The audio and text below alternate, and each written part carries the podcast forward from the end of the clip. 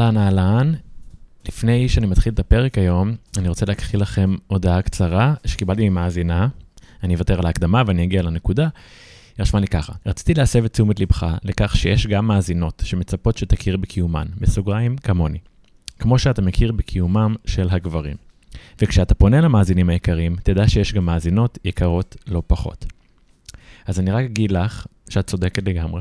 Uh, המאזינות יקרות הרבה יותר.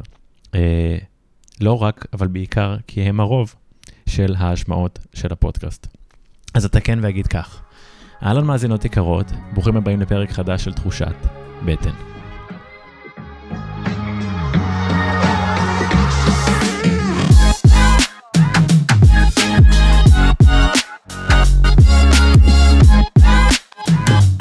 אם אתם חדשים כאן, תחושת בטן היא תוכנית שבאה לעשות לנו קצת סדר בכל מה שקשור לבריאות שלנו, ובאה להנגיש מידע אלטרנטיבי אה, על דרכים לשיפור אורח חיינו.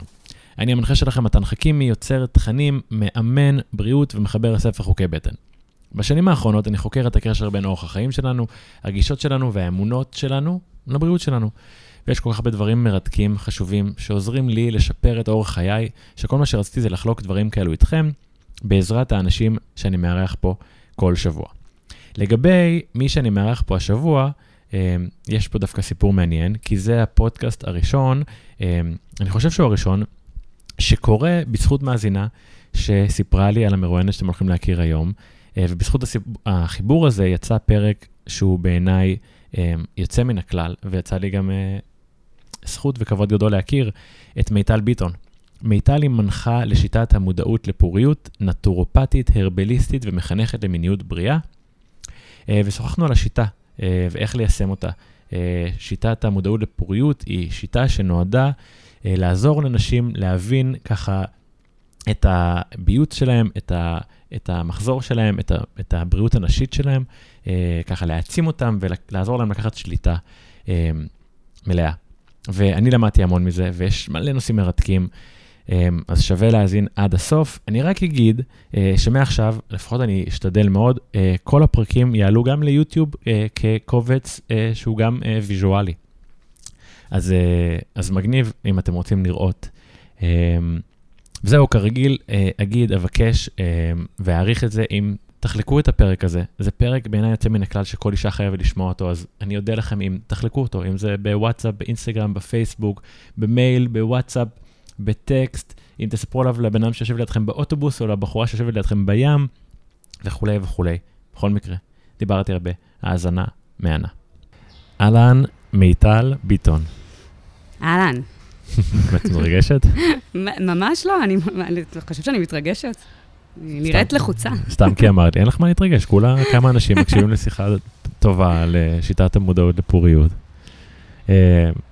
חשבתי על זה, גם הנושא עלה לאחרונה, גם הבת זוג של אחי עשתה איזושהי סדנה, גם יצא לי לשמוע פה ושם על הנושא הזה, ו, וככה, אחרי שדיברנו, לקח אותי למקום שהתחלתי לחשוב סתם על חוויות שהיו לי, ולקח אותי לשתי סיפורים ככה מאוד אישיים. אז הראשון היה שהייתי בן איזה 16, עם הבת זוג הראשונה שלי, ואני זוכר שקיימנו יחסי מין, ואז נקרא קונדום באמצע.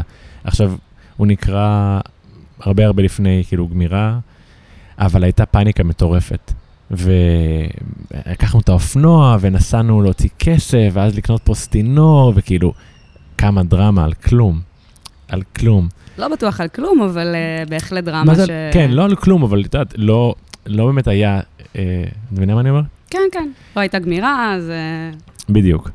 אה, ואז לפני זה, אני חושב שלפני אה, חצי שנה, קרה לי משהו יחסית דומה עם מישהי ששכבתי איתה, שגם כאילו אה, שכבנו בלי קונדום, אבל כאילו גם לא הייתה גמירה, והיא לא הייתה בביוט, והיא גם נכנסה מאוד לפאניקה, ואז התחלנו לנהל על זה איזה שיחה, כי כאילו היא הרגיש, הרגישה מתוסכלת שאני לא חושב שזה כאילו כזה big deal.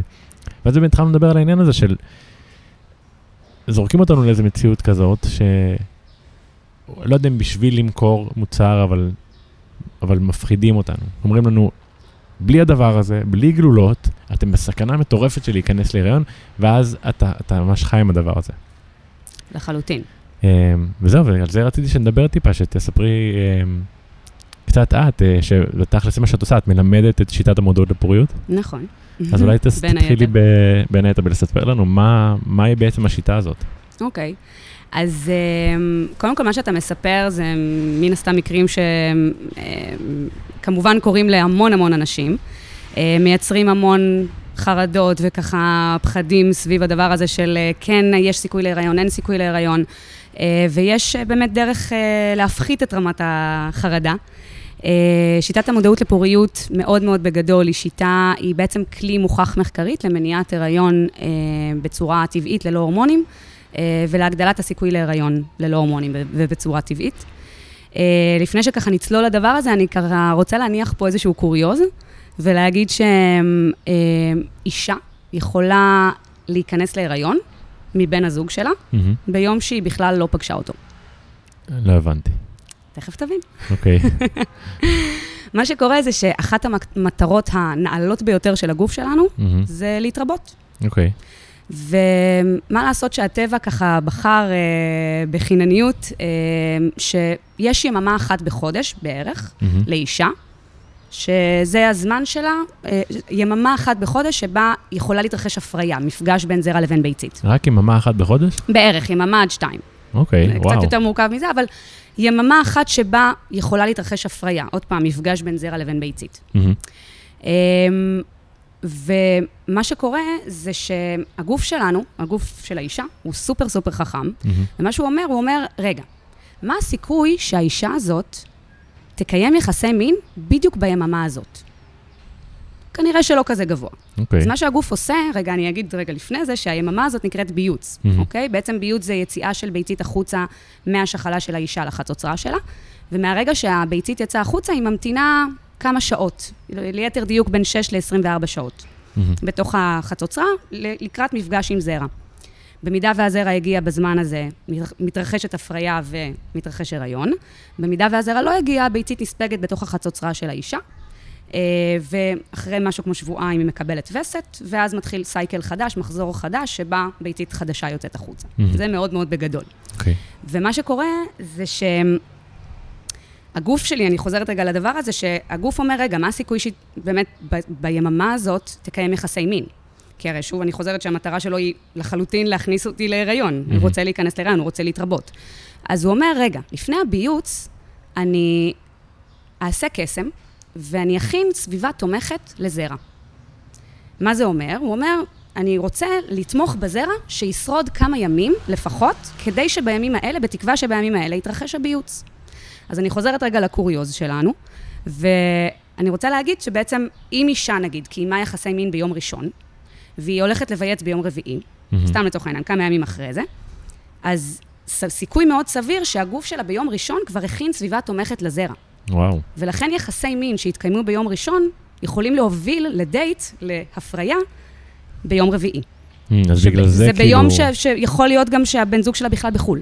כן, אז בגלל זה באמת כאילו, כביכול החלון נחשב יותר מיום אחד. נכון מאוד, אוקיי, בדיוק. מעניין. שיטת המודעות לפוריות בעצם מאפשרת לכל אישה לזהות את הימים שבהם הגוף שלה מספק סביבה תומכת לזרע. אוקיי. זה מאוד מאוד בגדול. בואי, בואי נעמיק את זה קצת יותר. יאללה. אז uh, הסביבה התומכת הזאת מיוצרת בד... בעיקר על ידי הפרשות. אוקיי. קודם כל, השיטה uh, מ- מ- מבקשת מעקב אחרי שלושה סימנים, אחרי חום השחר, מהמם. אחרי הפרשות, מהמם. ואחרי כל מיני uh, מאפיינים שונים של צוואר הרחם. אוקיי. הסביבה התומכת מתבססת בעיקר על ההפרשות. עכשיו, לפני שאני בכלל נכנסת להפרשות, אני רגע רוצה לדבר על הדבר הזה ברמה התפיסתית-תרבותית. מהמם. קודם כל, המילה הזאת, הפרשות, מהמם. איו, נשמע דוחה, נכון? כאילו... עד ה- עד הפרק שהיה לי עם קארין קידר, ש- שהייתי נתקל בהפרשות מסוימות, אם זה על תחתונים או, או באיזה אקט, אז לפעמים זה היה קצת כאילו באמת אה, מרתיע אותי, כי אתה חושב שאולי זה משהו לא בסדר, אולי זה מעיד על ניקיון, זיהום, משהו, ואין קצת נפתח לי הראש, אבל בואי כן תרחיבי, כי זה מאוד מעניין. אז um, הפרשות, קודם כל, עוד פעם, המילה, היא, היא, היא כבר אומרת לנו כזה, איו, כזה, כאילו מין מכווצת אותנו, ואומרת לנו שבעצם מדובר בדבר ממש ממש דוחה כנראה, מהמם. כאילו זאת הפרשה. Um, ומגיל מאוד מאוד צעיר, אני יכולה להעיד גם על עצמי, אבל אני גם שומעת מן הסתם נערות, ואני מהמם. שומעת גם נשים, uh, שהן סוג של, מלמדים אותנו ככה להתרחק מה, מהדבר הזה ו, ולספוג אותו, מה שנקרא, תחתוניות, או ככה מוצרי ספיגה שיעלימו אותו, או יספגו אותו, ככה שלא לא נצטרך להיפגש איתם, mm-hmm. עם הדבר הזה. אה, ובאמת יש תפיסה שהפרשות זה דבר מלוכלך, וזה סוג של כזה, משהו שהגוף מוציא כי הוא מנקה את עצמו.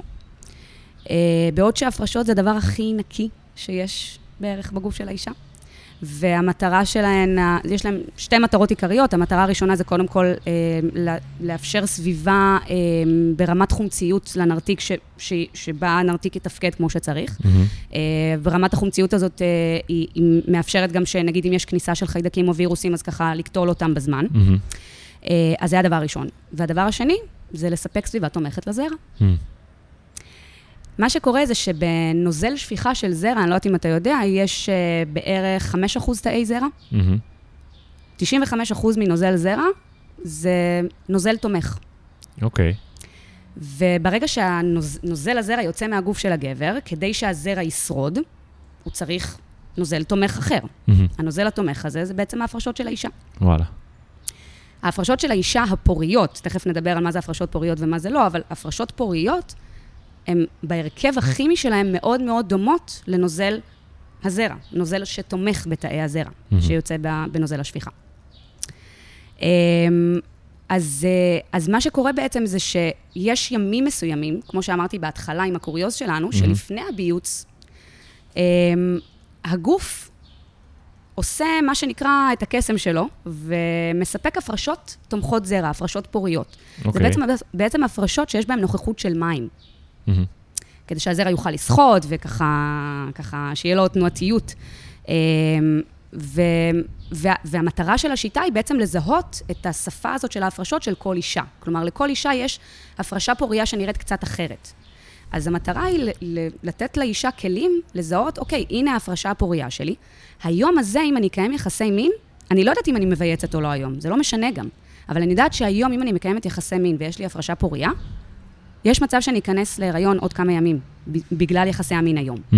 עכשיו, אם אני רוצה הריון, אז בוודאי שביום הזה אני אקיים יחסי מין. אם אני לא רוצה הריון, אז בוודאי שביום הזה אני אשתמש באמצעי מניעה. Mm-hmm.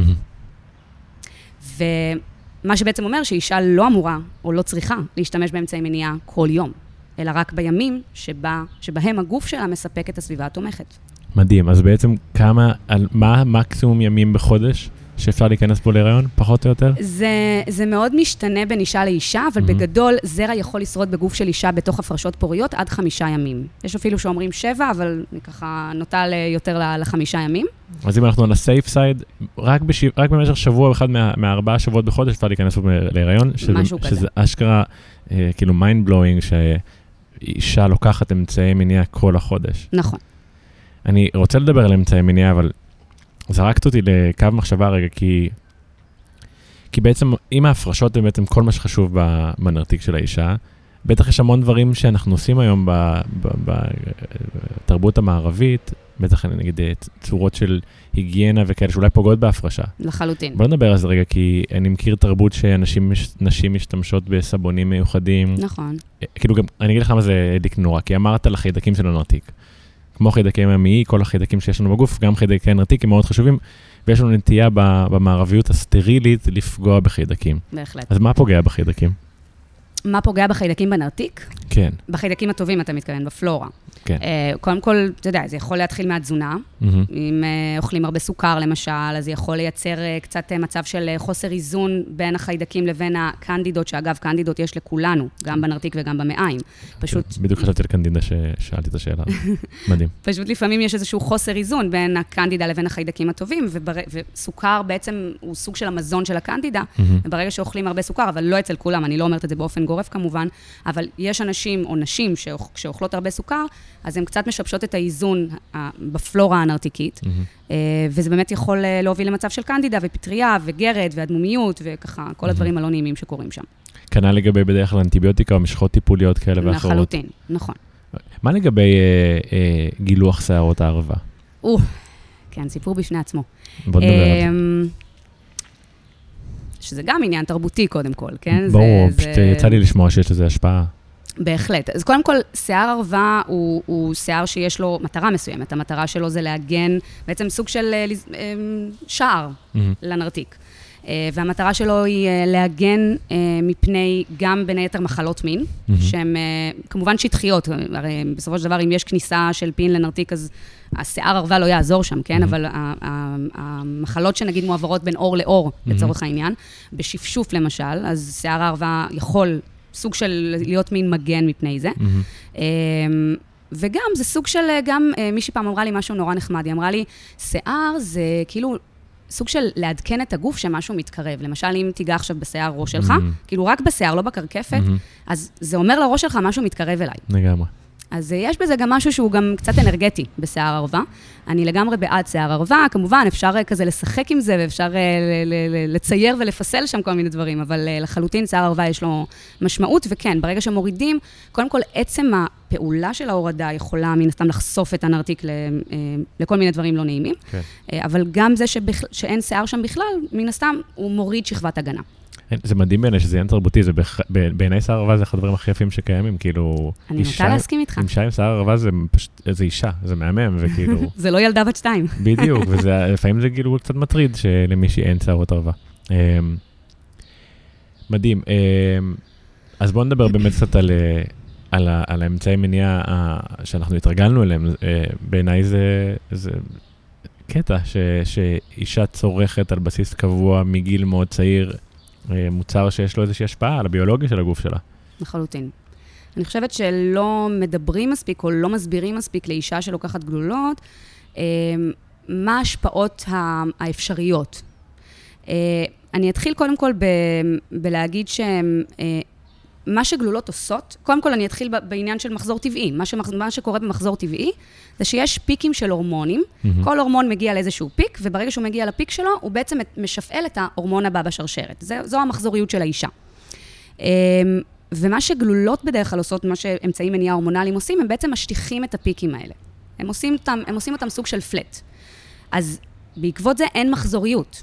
אז אין ביוץ, לא בכל הגלולות, לפעמים יש גלולות שכן מאפשרות ביוץ, אבל אה, אה, לא מאפשרות דברים אחרים שהם קשורים למחזוריות, אבל לפעמים אין ביוץ, לפעמים אין אה, הפרשות פוריות, סביבה תומכת לזרע, כי ההפרשות הפוריות הן נוצרות כתוצאה מאסטרוגן הולך ועולה בשלב שלפני ביוץ. ואם אין לי אסטרוגן הולך ועולה, אז ככל הנראה גם לא יהיו לי הפרשות פוריות. לא תהיה לי סביבה תומכת לזרע. שזה מצוין אם אני רוצה למנוע הריון, כן? אבל, אבל יש בזה גם השפעות אחרות. אני אתחיל אולי בלהגיד שלמחזור שלנו יש עוד uh, מטרות חוץ מרבייה. בטוח. אוקיי? אה, אז למשל, מחזור, המחזוריות שלנו, אני לא, לא דווקא מדברת על הדימום, על המחזוריות שלנו, שמובילה בסופו של דבר לדימום, יש לה הרבה תפקידים. יש לה תפקיד בחשק מיני, מהמם. יש לה תפקיד ביובש או, או לחות נרתיקית, מהמם. יש לה תפקיד אה, בשינה טובה, או לא טובה, יש לה תפקיד אה, במצב רוח, יש לה תפקיד בחדות מחשבה וואו. אה, וביצירתיות. אה, ואם אני בעצם משטיחה את ההורמונים, אז יכול להיות, לא תמיד זה קורה לכולן, אבל יכול להיות שאני גם משטיחה את כל הדברים הטובים האלה. את החשק המיני שלי, את, אה, את היצירתיות וחדות המחשבה שלי, את נראות העור והשיער שלי. אתה בעצם נשמע כי מנית המון דברים, אתה בעצם פוגע בבריאות הכללית שלך. סוג של. וואו. נכון. זה, זה מדהים כי אני מניח ש...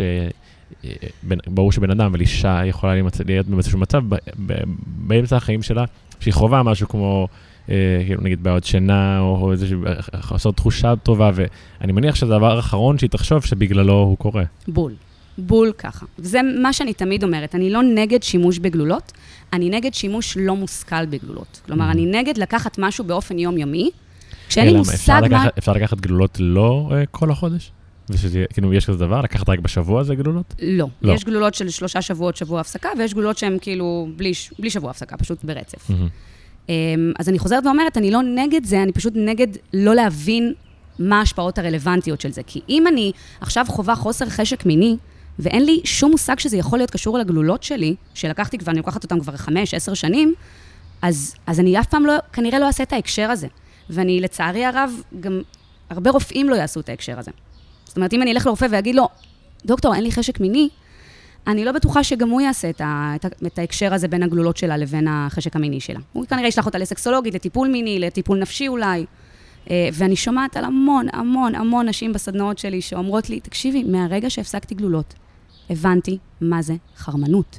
Mm, וואו. לא ידעתי מה זה. פתאום התחלתי לרצות סקס. וזה פשוט מדהים. יש וואו. נשים שגם אומרות לי, חוויתי כאבים בזמן יחסי מין, כאבים מאוד מאוד קשים שלא אפשרו חדירה. הפסקתי גלולות, לא, לא בגלל זה, הפסקתי גלולות בגלל משהו אחר, ופתאום כבר אין לי כאבים ביחסי מין.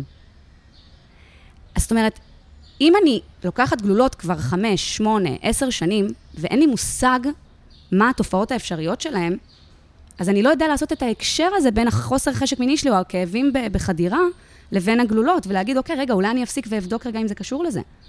וזה ה- מה שאני יוצאת נגדו כביכול. זה, זה, מה ש, זה, זה האנטגוניזם שלי מול האמצעים מניעה הורמונליים. לא, לא כ, כ, כאג'נדה, אני נגד אמצעים מניעה הורמונליים. אני פשוט רוצה שכל אישה תבין רגע מה ההשלכות שיכולות להיות לזה. נשמע שאת יכולה לאבד את החוויה של ה... של ה... כאילו, של ה...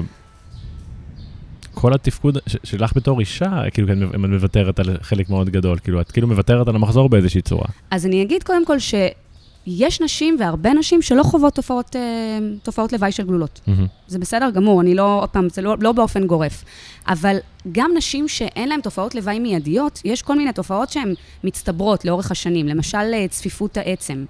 אוקיי? אסטרוגן הוא הורמון שאחראי על צפיפות העצם של האישה, משק הסידן בגוף של האישה. וברגע שאני לוקחת גלולות ברמה יומיומית במשך כמה שנים, אז אני קצת מצמצמת לי את צפיפות העצם שלי, וההשפעה של זה יכולה להיות בגיל 40, היא לא תהיה עכשיו בגיל 20, היא תהיה כנראה בגיל 40. גם, לא בטוח, לא 100 אחוז, לא לכולן, אבל היא עלולה להיות. אני חושב שבלי קשר לאם זה גלולה או כל תרופה אחרת שלוקחים על בסיס קבוע, ברגע שאתה מלמד את הגוף שלך להיות, אה, אה, לייצר תפקוד בעזרת איזשהו חומר חיצוני, אה, או יוצר איזושהי תלות, ואז בלעדיו קורה גם משהו ביום שתפסיק איתו. כאילו, אתה, אתה, אתה, אתה סוג של מלמד את הגוף איזשהו משהו, יכול צורת להיות. עבודה. אני לא מכירה, אתה יודע, ש... באמת מוכח מחקרית שגלולות אה, גורמות לתלות. אני, מה שהרפואה אומרת, ואני באמת גם נוטה להאמין לזה, שגלולות לא פוגעות בפוריות, ושברגע שאישה מפסיקה, היא יכולה להרות מיד אחרי זה, או אולי כמה חודשים אחר כך, אבל מהמם. זה לא פוגע ברמה בטווח ארוך. אה, אבל שוב, כמו שאמרתי, יש השפעות שהן לא קשורות דווקא לפוריות, כאילו, ברמה ה... אה, של הבריאות הכללית, כמו שאמרנו. אני רק רוצה לה, כאילו ככה לערער על מה שאמרת, כי נכון, יכול להיות שאין איזשהו מחקר ספציפי שמראה. מצד שני, אנחנו חיים בעולם שרוב אוכלוסיית העולם סובלת מאיזושהי בעיה רפואית כלשהי. באמת, זה סטטיסטית, מעל 90 אחוז נכון. נראה לי מהעולם. אז אולי אפשר לשים את האצבע על משהו מאוד נקודתי, אבל אנחנו עושים כל הזמן איזשהו משהו, ו... ו... וללא ספק גם אנחנו חיים במציאות שהרבה דברים כמו, לא רוצה שניכנס לזה, אבל אנדומטריוסיס וכאבים, וכאבים במחזור, כאבים, כאילו כל הזמן קורה איזשהו משהו, הם קנדידות למיניהם, אז חושב שכאילו כל מה שאתה יכול לעשות כדי לשמור על הבריאות הטבעית שלך ולא לאפשר לה איזשהו משהו שאולי יפגע בה, אולי עדיף. אני אתחבר רגע למה שאתה אומר, ואגיד שבגדול, הרי המחזוריות זה הדבר הכי טבעי שקורה בגוף של האישה. וברגע שאני עוצרת את המחזוריות שלי, אז זה בהח- חד משמעית ללכת נגד הטבע שלי. זה, ו- וזה בוודאי, בוודאי שיש לזה השלכות. אני מניחה, כמו שאמרת, שבאמת יש אה, אה, מחלות או, או סימפטומים מסוימים שלאו דווקא קשורים למחלה מוגדרת ויש שיש לה שם, אבל, אבל כן הרבה אנשים בתרבות המערבית סובלים מבעיה כרונית כלשהי. ויכול מאוד להיות שבאמת חלק מהבעיות האלה קשורות לגלולות. מהמם. אמרת משהו לפני שהתחלנו להקליט על, יודע אם זה היה קשר בין גלולות לסידן, את אמרת את זה? כן, נכון. אז- זה, זה מה שאמרתי גם עכשיו, שבעצם אה, אסטרוגן, ההורמון הטבעי אסטרוגן, Mhm. הוא הורמון שאחראי על משק הסידן בגוף, בין היתר, הוא לא, לא ההורמון היחיד שאחראי על משק הסידן בגוף. אה, סידן קשור כמובן לבריאות העצמות, ולמי שחסר סידן, בגילאים מבוגרים יותר, זה יש יותר נטייה לנפילות, וכל נפילה יכולה לגרום לשברים, וככה, בגילאים קצת יותר רחוקים מאיתנו, אבל, אה, אבל בהחלט צריך לחשוב על זה שגלולות בעצם לא מאפשרות הפרשה רגילה של אסטרוגן טבעי, ואז הן כמו שאמרנו, עלולות לפגוע בבריאות העצם שלי. וההשפעה של זה תהיה לא עכשיו כנראה, היא תהיה רק עוד 10, 20, 30 שנה. טוב, זה באמת רלוונטי לכל דבר כמעט שאנחנו עושים, שכרגע ביום יום לא משפיע עלינו, אבל 20-30 שנה שזה אה, יכול לעשות הרבה. נכון. אז הגענו בקטנה בפרקטיקה של השיטה, אבל כאילו באמת מה... אם, אם נגיד מישהי מאזינה והיא רוצה, לפני שהיא באה לסדנה שלך או של מישהו, היא רוצה להתחיל להבין את הגוף שלה, כי עכשיו היא לקחה גלולות הרבה שנים, או שהיא על אה, איזשהו התקן, יש גם להתקנים האלה איזה שהם אה, חסרונות? אה, אה, זהים? התקן הורמונלי זה, זה עובד כמו גלולות, אוקיי? זה הורמונים. אה, משטיח את ההורמונים הטבעיים של הגוף. התקן לא הורמונלי הוא לא, הוא לא עובד הורמונלית, הוא עובד מקומית אה, באמצעות יוני נחושת. Mm-hmm. אה, והמטרה שלו זה קצת סוג של לייצר דלקתיות ברחם כדי לא לאפשר השתרשות והפריה. אמ, זה נשמע לי פשוט מה שאמרת, כאילו זה כאב לי לשמוע את זה. כן, באמת, קצת כאילו, מכווץ. וואו, כן, מכווץ מאוד. כן, קצת מכווץ. אוקיי. הוא גם, הוא, הוא, תראה, בסופו של דבר, מבין כל השיטות אמ, הלא טבעיות, בוא נגיד, אה, למניעת הריון, אני חושבת שההתקן הלא הורמונלי הוא אה, הרע במיעוטו. Mm-hmm. אמ, ולצד זה חשוב להגיד שהתקן לא הורמונלי עלול לגרום לדימומים מאוד כבדים אצל הרבה מאוד נשים. זה בדרך כלל משהו שעובר אחרי כמה חודשים, אבל תקופת ההסתגלות היא יחסית קשה, ולא כולן אה, ככה... זה אמור להיות בעיניי כאילו נורת אזהרה ענקית, לא? כאילו, אם אתה עושה מבחירה משהו שיוצר דימום קבוע, כאילו... לא בדיוק קבוע, אבל הדימום הוויסטי, הווסת היא יותר כבדה מהרגיל. זאת אומרת, זה לא שהיא מדממת כל החודש, אבל... הבנתי. עדיין נשמע לי כמו נורה, אבל בסדר. נכון, נכון. וכמו ש... שגרמה לך ההתכווצות הזאת, המילה דלקת, כאילו דלקתיות, כן, כי, כי זה, זה ללכת נגד הטבע של מערכת הרבייה. אוקיי, אז נחזור לפרקטיקה. אוקיי, okay, אז uh, בגדול, כמו שאמרתי מקודם, שיטת המודעות לפוריות uh, מבקשת לעקוב אחרי ש, uh, שלושה סימנים עיקריים, אחרי חום השחר, הפרשות וכל מיני מנחים שונים של צוואר הרחם. ומה שקורה זה שאחרי ביוץ, חום אמור לעלות, חום השחר, אני רגע אגדיר מה זה חום השחר, חום השחר זה החום שבו, שאיתו אה, אנחנו מתעוררים, גם לגבר, גם לאישה יש חום השחר. והוא פשוט החום שהוא מנוטרל מכל מיני אה, דברים שקורים לנו ביום-יום, כמו נגיד, אה, לא יודעת, אה, התקף חרדה, או עכשיו אה, סתם דיברתי בטלפון וככה שמחתי והתרגשתי, אז יש לי מלא אנדרנלים שמשפיע לי על החום שלי, גם על חום הגוף, כמובן. Mm-hmm. לא ברמה מטורפת, אבל הוא קצת משפיע לי על החום. אז חום השחר הוא החום הכי, אה, מה שנקרא בזל טמפרטור, כאילו החום הכי מנוטרל מכל הרעשים מסביב. Okay. אוקיי. ולכן אנחנו לוקחים אותו כמדד אובייקטיבי. אז חום השחר אחרי ביוץ אמור לעלות. למה הוא אמור לעלות? כי בעצם הוא אמור לתמוך בהיריון, ואני תמיד אוהבת לדמות אה, אה, תמיכה בהיריון כסוג של כזה חמין, שמשאירים בתנור ב, ככה בשבת, כדי שקצת אה, ימשיך להיות חמים ולהתבשל. Mm-hmm. אז ככה גם חום השחר עולה טיפה כדי קצת לבשל את ההיריון, קצת לתמוך בו. אוקיי. Okay. אמ, אז, אז חום השחר אמור לעלות, וכתוצאה, וכשאנחנו עוקבות ברמה יומיומית, אנחנו יכולות לראות את העלייה הזאת.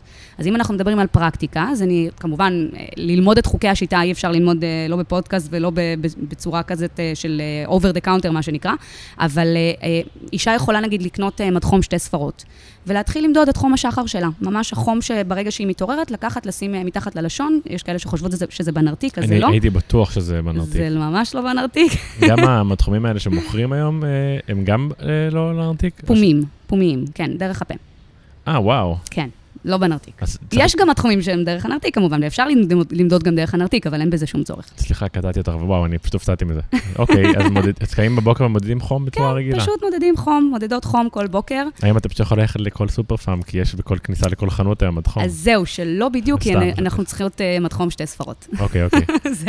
זה, ככה האתגר פה, כי לא, לא בכל סופר פארם יש את זה. אוקיי. אז בעצם אנחנו יכולות ככה להתחיל למדוד, אני ממליצה למי שככה מתחילה להתנסות למדוד uh, מתחילת הווסת שלה, uh, ולמדוד למשך סייקל שלם, ולראות uh, אם יש תנודתיות מסוימת, ותמיד יש תנודתיות, כלומר החום לא יהיה פלט לאורך כל החודש, הוא תמיד יהיה באיזושהי תנודתיות מסוימת, אבל אנחנו יכולות לראות אם מישהי ככה תציב את הטמפרטורות שלה בגרף, באקסל למשל, אז היא תוכל לראות שיש ממש הפרדה בין טמפרטורות נמוכות לבין טמפרטורות גבוהות. שבטווח של הגבוהות והנמוכות תמיד יהיה גם, עוד פעם, תנודתיות ופיקים, אבל אפשר לראות את ההבדל, אפשר להבחין בין הגבוהות לנמוכות. אה, אז זה דבר ראשון שאפשר לעשות. אני רק אגיד שמי שלוקחת אמצעים מניעה הורמונליים, ככל הנראה לא תראה את, ה, את העלייה הזאת, כי בעצם הן לא מאפשרות את המחזוריות שעושות את עליית החום. Mm-hmm. אז זה דבר ראשון שאפשר לעשות. אה, דבר שני שאפשר לעשות, וזה באמת הפרמטר הכי הכי חשוב בשיטת המודעות לפוריות, זה ההפרשות. Mm-hmm. אז בגדול, אנחנו עוד פעם, זה, זה מן הסתם זה תורה בפני עצמה לדבר על הפרשות, אבל אפשר להתחיל לשים לב מה קורה לי בתחתונים. זאת אומרת, האם לאורך היום, עכשיו נגיד אני יושבת, האם אני מרגישה איזשהו לכלוך בתחתונים, איזושהי לחות, איזושהי רטיבות? האם אני עכשיו הולכת וצועדת ברגל, עושה פילאטיס או לא יודעת, עושה ספורט, ו- ופתאום אני מרגישה כזה קצת לחות בתחתונים שלי? האם כשאני אה, מנגבת את הנרתיק אה, אחרי פיפי למשל, או אחרי צרכים, האם אני מרגישה שהניגוב הזה הוא אה, כזה זורם לי ומחליק לי, או שהוא כזה קצת מחוספס לי ולא נעים לי? אוקיי. Okay. הפרשה שהיא פורייה, בדרך כלל היא תהיה, כמו שאמרנו מקודם, הפרשה עם נוכחות של מים. וכשיש נוכחות של מים, אז למשל ניגוב אמור להיות מאוד כזה מחליק כזה וזורם ו- וטבעי. Mm-hmm. הפרשה שהיא לא פורייה, היא תהיה קצת מחוספסת כזאת, ואז הניגוב ירגיש לי קצת לא בנוח ולא נעים. Mm-hmm. אז, אז קודם כל, התשומת לב הזאת, זה לאו דווקא להגיד, רגע, ואגב, כל מי שלומדת אצלי בשיטה, ובכלל, אצל כל מנחה, לא רק אצלי כמובן, הדבר הראשון זה קודם כל התבוננות. אנחנו לא אומרות, אה, הנה, הנה, זאת ההפרשה הפוריה שלי. לא. אנחנו עוד לא שם. Mm-hmm. בחודשים הראשונים זה אך ורק התבוננות, זה רגע להבין, אוקיי, הנה, אני מוציאה הפרשה, אני מצליחה רגע לאפיין אותה במילים, אני יכולה להגיד, אוקיי, רגע, היא, היא רטובה, היא יבשה, היא גבשושית כזאת, או שהיא ממש פלואידית וזורמת? האם אני מצליחה לתפוס אותה בכלל באצבעות שלי? האם אני, לא, לא, לא, לא, לא יוצא לי שום דבר בכלל מהנרתיק שלי? אמ, אז השלב הראשון זה רק התבוננות, זה לא הבחנה, זה לא שיפוטיות, זה לא להגיד, הנה, זאת ההפרשה הפורייה שלי. אמ, אז אני מציעה לכל מי שרוצה ככה קצת אה, להשתעשע בזה ולהתנסות, אז כן, קצת להיות בתשומת לב למה שקורה לה בתחתונים, למה שקורה לה ככה בפתח הנרתיק שלה. ואם אנחנו ממש ממש ממש אמיצות, אז אפשר גם אה, להכניס אצבע. ואפילו שתי אצבעות, ולראות ככה מה קורה לי שם, מה, מה, מה קורה בנרתיק עצמו. אפשר גם לנסות להוציא הפרשה, אבל זה כבר קצת יותר למתקדמות. Mm-hmm.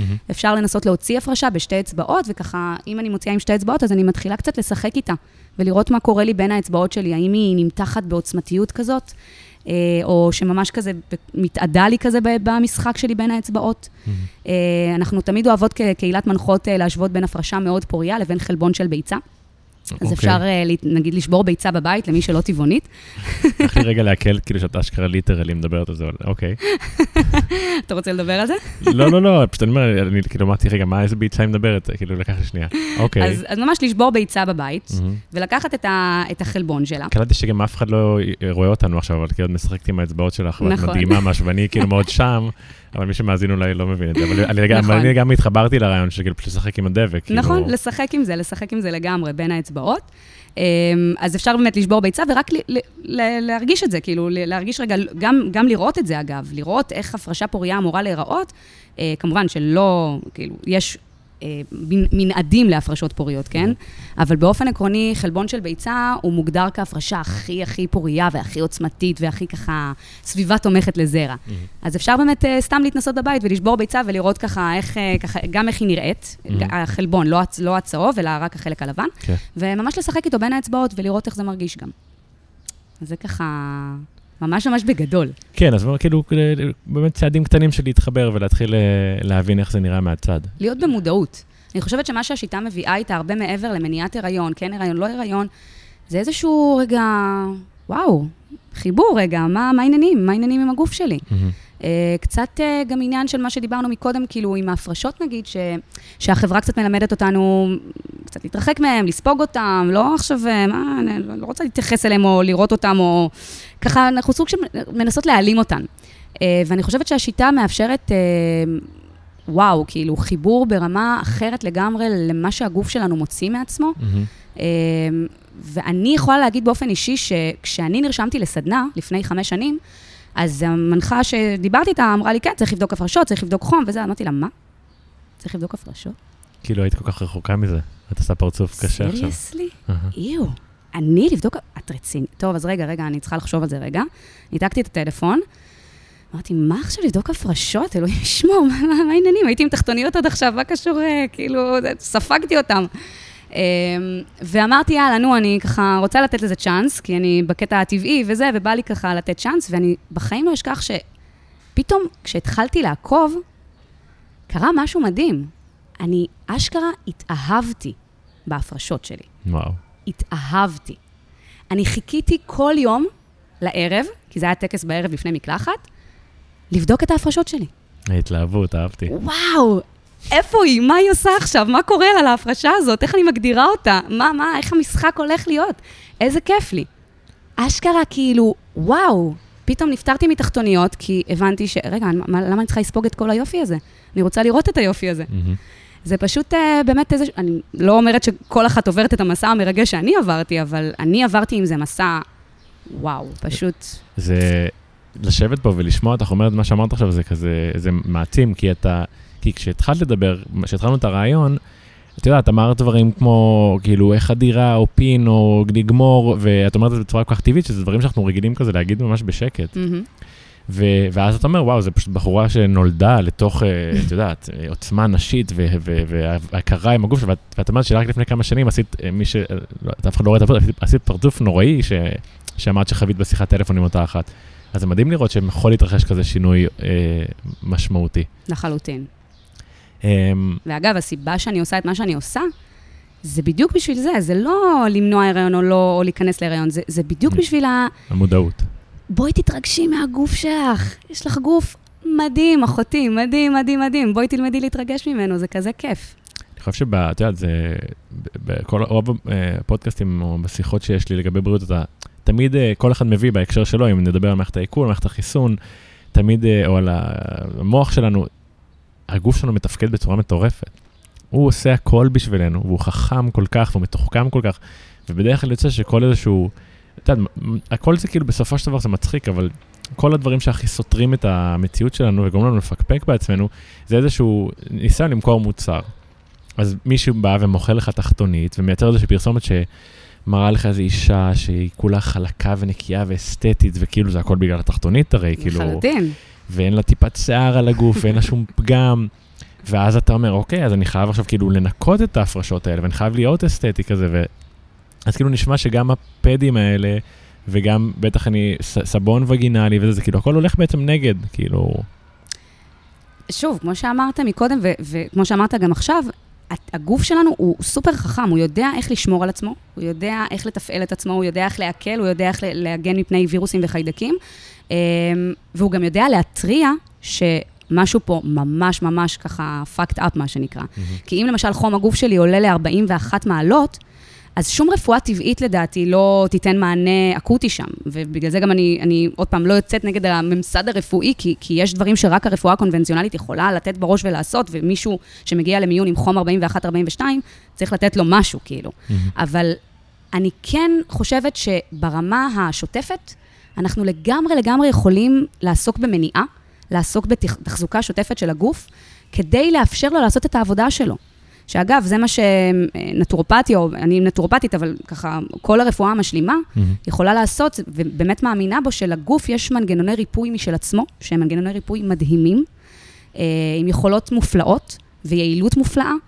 אה, וכל מה שאנחנו יכולים ואמורים לעשות, זה רק לתמוך בגוף לעשות את העבודה שלו, ולתפעל את ה... ככה, לתחזק את... כמו שאנחנו לוקחים רכב למוסך פעם בשנה, mm-hmm. אז לא פעם בשנה, כל יום צריך לתחזק את הגוף שלנו, אבל כן, הגוף שלנו דורש איזושהי תחזוקה. התחזוקה זה אומר שינה טובה, זה אומר תזונה טובה, זה אומר אה, אה, ספורט, זה אומר אה, אה, תנועה, כאילו לא חייב להיות ספורט אה, ככה ריצה וזה, אבל זה אומר באמת תנועתיות.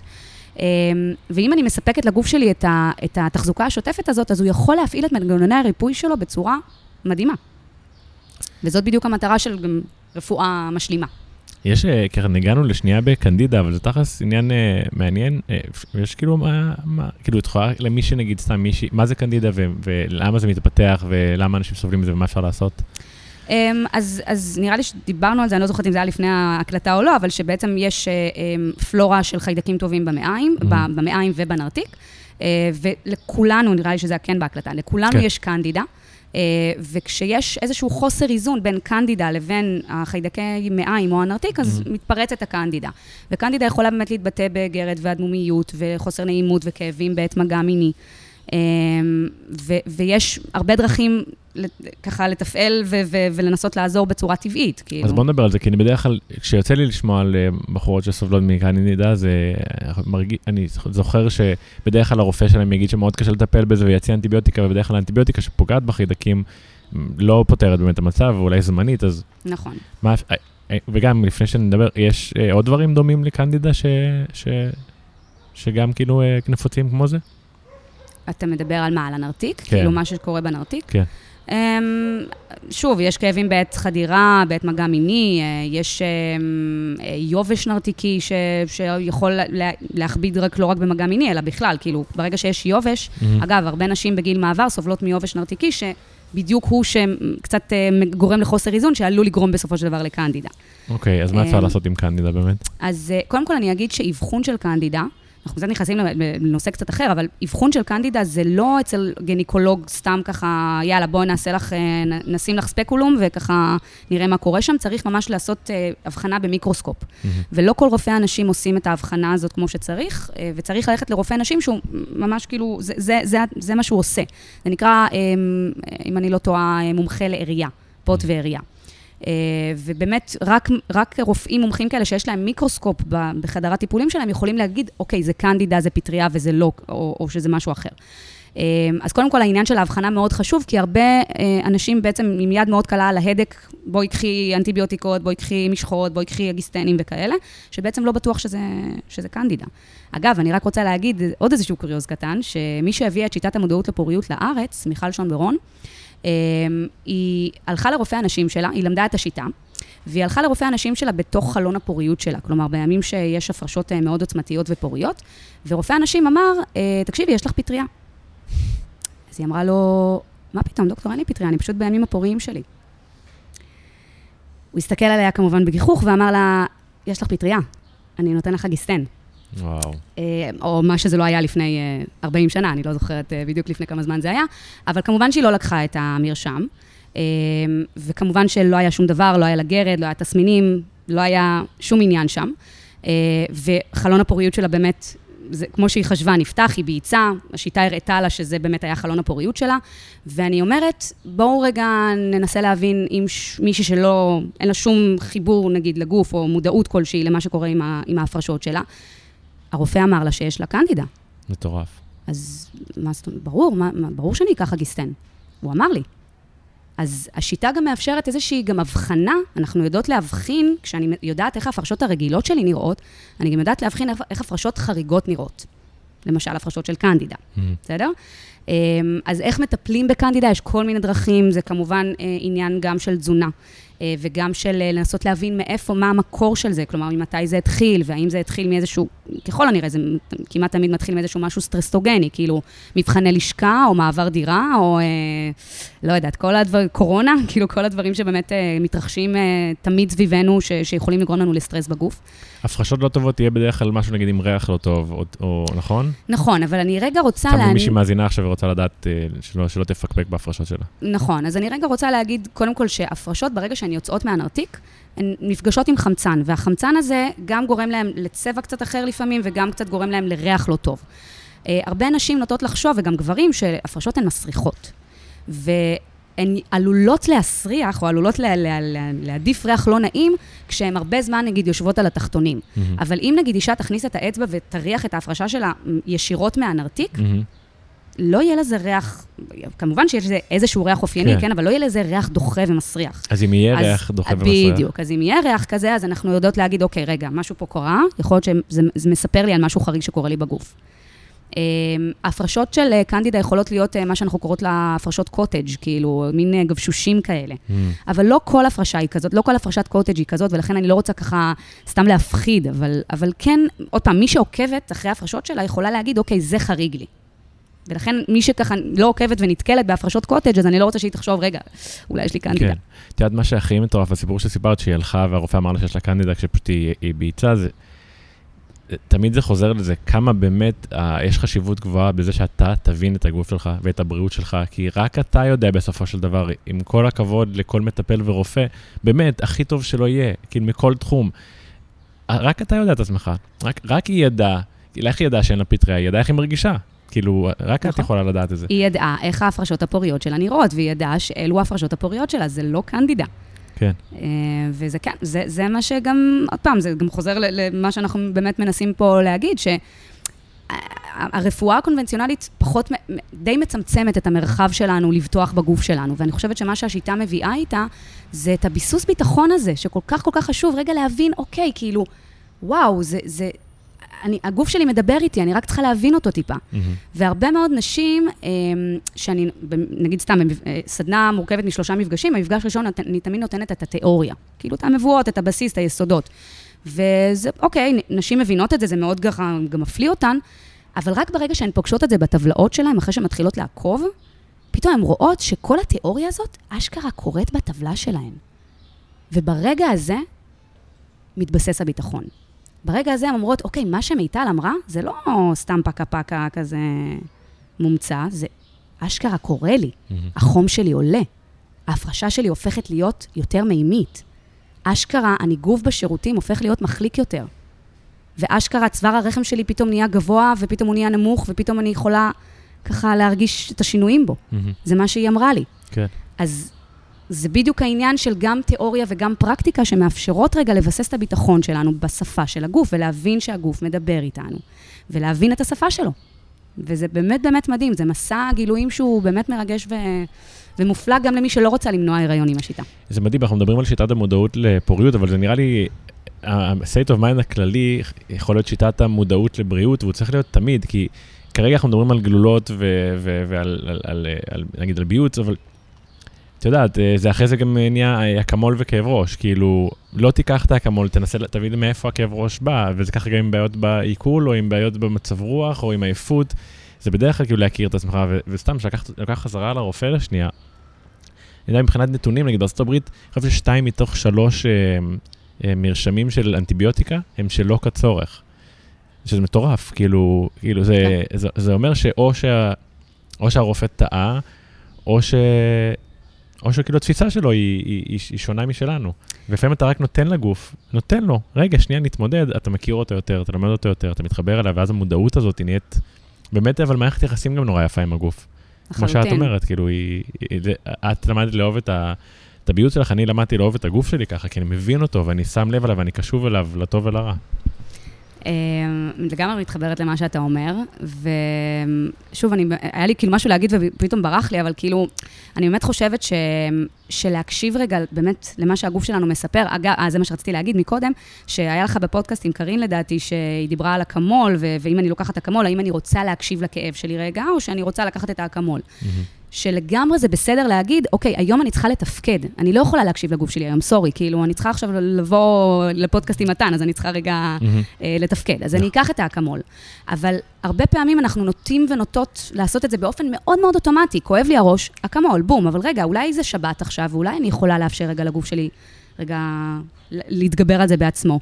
ואולי אני יכולה רגע להקשיב לכאב ומה מה, מה קורה לי מסביבו ולמה למה הוא הגיע. אני יודעת שזה נשמע נורא כזה מיסטי ורוחני וזה, אבל הרבה פעמים כשאנחנו רגע מאפשרים לגוף שלנו לנוח, אז הוא יכול לעשות את העבודה בצורה נהדרת. ואני רגע רוצה באמת לספר איזשהו משהו קטן שקשור לזה, שלפני שנה בערך היה לי, אה, עלה לי החום ל-38 וחצי כזה, פתאום יום שישי כזה, בוקר בהיר אחד, עלה לי החום, סתם ככה, כביכול, סתם ככה, בלי שום סיבה.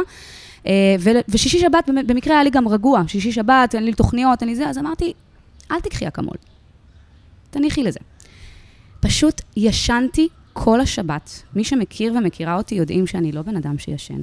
לא כל השבת, בטח ובטח שלא כל השבת. אני ישנה רק בלילה, וגם זה בקושי, אבל אמ, אה, פשוט נתתי לגוף שלי רגע לנוח, כי לא רק...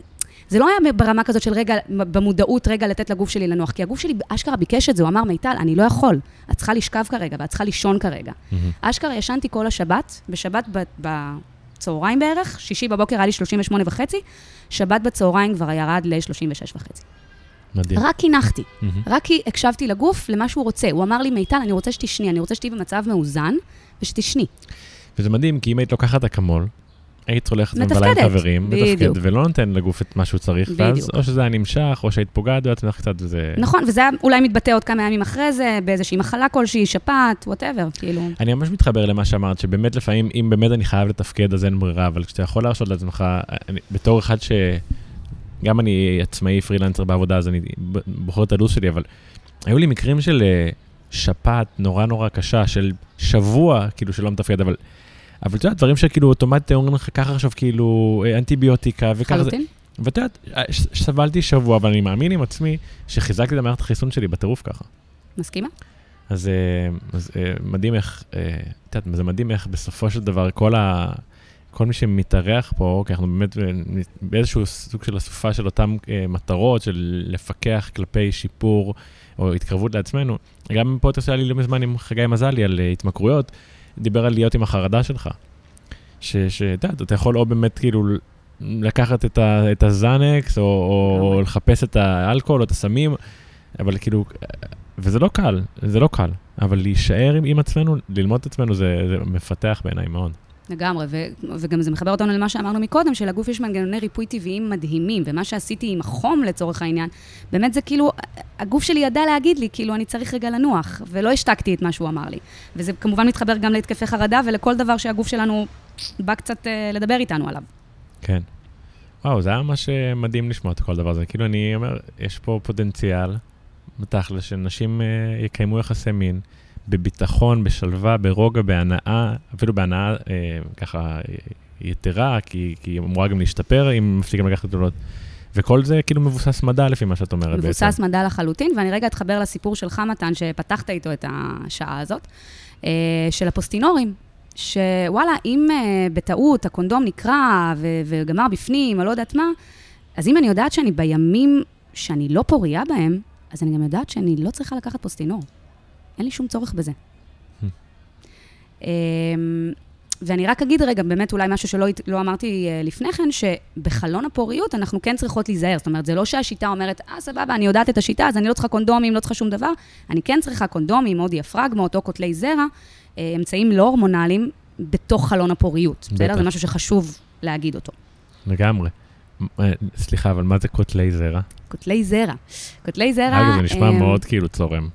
זה נכון מאוד, כי גם זה קוטל עוד דברים אחרים בדרך. אוקיי, אז בואי, אז וואו, מה זה קוטלי זרע? קוטלי זרע באים בכל מיני צורות, זה בעצם חומרים כימיים שאמורים לקטול את הזרע, אמורים לא לספק לו את הסביבה התומכת, לקטול את הסביבה התומכת של הזרע.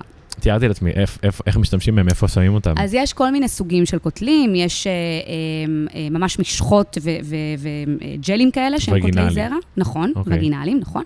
אה, יש אה, אה, כמו ניירות כאלה. אה, שפשוט, כמו דפי אורז סוג של, שפשוט אה, אישה שמה בתוך הנרתיק שלה, כמובן שכל קוטלי הזרע הם בתוך הנרתיק. אה, אז אישה אה, שמה בעצם את הדפי אורז האלה ב, ב, אה, בתוך הנרתיק שלה, וזה מתמוסס בתוך הנרתיק והופך להיות אה, קוטל זרע. לא נשמע כמו דבר אה, בעולם הבריאות. נכון. אוקיי. אה, יש גם קוטלי זרע שהם אה, קצת יותר אה, טבעיים לסביבה הנרתיקית. אה, ממליצה מאוד שאם משתמשים בקוטלי זרע, אז לקחת את הקוטלי זרע הטבעיים יותר. אה, רוב קוטלי הזרע מכילים חומר שנקרא נונקסינול, נונקסיטנול, נונקסינול 9, אה, שזה החומר הכימי שהוא החומר העיקרי שבעצם קוטל את הזרע, ורוב החומרים הלא טבעיים מכילים אותו. החומר הטבעי לא מכיל את, ה, את החומר הזה, ולכן הוא קצת יותר מאפשר אה, את הסביבה הנרתיקית כמו שצריך. אה, והם, והם יעילים באותה, באותה מידה, כלומר, זה לא פוגע ביעילות שלהם. אז אני כן ממליצה ללכת יותר על הטבעיים. אז או קוטלי זרע טבעיים או לשימוש בקונדום. שימוש בקונדום או דיאפרגמה, שדיאפרגמה היא לא מדוברת בחברה החילונית כל כך, זה יותר כזה מתקשר לחברה הדתית, אבל, קוטל, אבל אה, סליחה, אבל דיאפרגמה זה לחלוטין אה, אמצעי מניעה שבשימוש טוב הוא מאוד יעיל. סלחי לי על הבורות שלי, מהמם. אין לי מושג מה זה אומר. אני בטוחה. אה, בגדול, דיאפרגמה זה איזשהו קאפ כזה, איזושהי כוס, סוג של כוסית קטנה, שבאה לכסות את צוואר הרחם. Mm. צוואר הרחם הוא, הוא בעצם המקום שדרכו נכנס הזרע ועלול להפרות את הביצית. אם אני מכסה את אז צוואר זה קונדום- הרחם, קונדום נשי כאילו בעצם כזה? לא בדיוק קונדום נשי. קונדום נשי זה, זה משהו שמכסה את כל הנרתיק וגם את הפוט עצמו. את הדיאג... דיאג... דיאפ... איך? דיאפרגמה. את הדיאפרגמה הזאת, זה חד פעמי? לא, זה רב פעמי. זה עשוי מסיליקון, רפואי, ר- רב פעמי. רב פעמי. אה, רב, כאילו התכוונתי, אבל כאילו שמים אותו רק לפני קיום יחסי מין. נכון, שמים אותו לפני קיום יחסי מין, והוא פשוט, פשוט מכסה את צוואר הרחם, ואז אם, גם אם יש שפיכה בפנים, אז הזרע לא ייכנס פנימה, כי הצוואר מכוסה. יש לו איזה חסרונות, זה לא נעים או משהו כזה, למה זה לא נפוץ? אני אה, לא- שאני לא יודע על זה בכלל. כן, זה בגדול, אמ, צריך קודם כל התאמה של דיאפרגמה, כי יש מידות לדיאפרגמה, וצריך ללכת למתאמת דיאפרגמה בשביל זה. מהמם. אה, הרכישה, כאילו, העלות של הדיאפרגמה זה בסביבות ה-300-400 שקלים, גם ההתאמה זה בסביבות ה-300-400 שקלים. אה, אז ככה נשמע עדיין יותר זול מגלולות. אמ, לא? לטווח בטוח- הארוך. לטווח ארוך, יות- נכון. אמ, בגדול, אבל זה גם, אתה יודע, מן הסתם יותר ידידותי לגוף שלנו. אמ, ומה שקורה בעצם, בדי- כאילו, החסמים ש, אה, שגורמים לאישה לא להשתמש בדיאפרגמה, זה קודם כל חוסר כזה דיבור על זה, חוסר שיח על זה, חוסר מודעות סביב זה. ודבר שני, זה גם העניין של ההתאמות. מה עכשיו, אני הולכת למתאמת, את זה, גם לשלם כסף, זה כאילו איזושהי הוצאה יחסית כבדה, כאילו בבום אחד. גלולות זה כאילו 30 שקל בחודש. אז זה כאילו סוג של תשלומים. אני אספר לך, בחשבון פשוט, לטווח ארוך זה המון כסף. אני מסכימה לגמרי. אבל עדיין זה כאילו, אתה יודע, זה סוג של עסקה בתשלומים. 30 שקל לחודש נשמע לי משהו אה, סבבה, אבל כן. 800 שקל בבום זה כזה, וואו, רגע. אה, לא, לא ולבקר בסופר פארם כל חודש גם לא נשמע לי להיט. אה, כן. טוב, בסדר, יש כאלה שכן יגידו שזה להיט, קונות ככה את המייקאפ שלהם תוך כדי וזה, אז... אה. כן. אה, סיימת? כי רציתי רק להגיד משהו לסיכום, אבל סיימת אה, על הדיאג פארם? אמ, ממש בגדול, אה, כמו שאמרתי, צריך את המתאמת, צריך את המידה, בשימוש נכון, כמובן שאם יש מישהי שיש לה עניינים עם כניסה לנרתיק שלה, כלומר עם הכנסה של דברים לנרתיק שלה, אולי זה קצת פחות מתאים לה. אז, אז, אבל כן חשוב לדעת שזה אמצעי מניעה מאוד מאוד יעיל בשימוש נכון, וחשוב כן ככה להכיר ולדעת שהוא קיים. חשבתי על זה, סתם, לא יודע מאיפה זה קפץ לי, אבל אה, לפעמים אולי דברים כאלה שקופצים באינסטגרם, או שיח כזה, שתמיד אומרים, אה, למה כל האחריות נגד אה, כניסה להיריון צריכה לבוא על האישה? ובדרך כלל זה כאילו, בעיקר כשמדברים על גלולות. וזה נשמע כאילו השיטת המודעות, גם כאילו משנה את ה-state of mind, אולי מילה שאולי תעצבנו, אבל מעט קורבנית הזאת. והיא דווקא כאילו גם מקרבת, מקרבת בין נשים לגברים ב state of mind הכללי, ובנוסף, נשמע שהיא גם מקרבת בין בני הזוג. בסופו של דבר זו שיטה שנועדה, כאילו, מאמין שהיא יותר אה, רלוונטית לאנשים שבמערכות יחסים קבועות. לפה, כנראה, כי נכון, אם אתה שוכב עם בן אדם שהוא לא, שהוא זר בדרך כלל, כנראה שאתה משתמש באמצעי נכון. מניעה. אז זה כאילו גם מקרב מקרב תפיסתית, מקרב בין בני זוג, זה נשמע כמו איזה דבר מדהים כזה. לחלוטין, אני רוצה להתחבר משתי, מש, אה, ככה, שתי בחינות למה שאמרת עכשיו.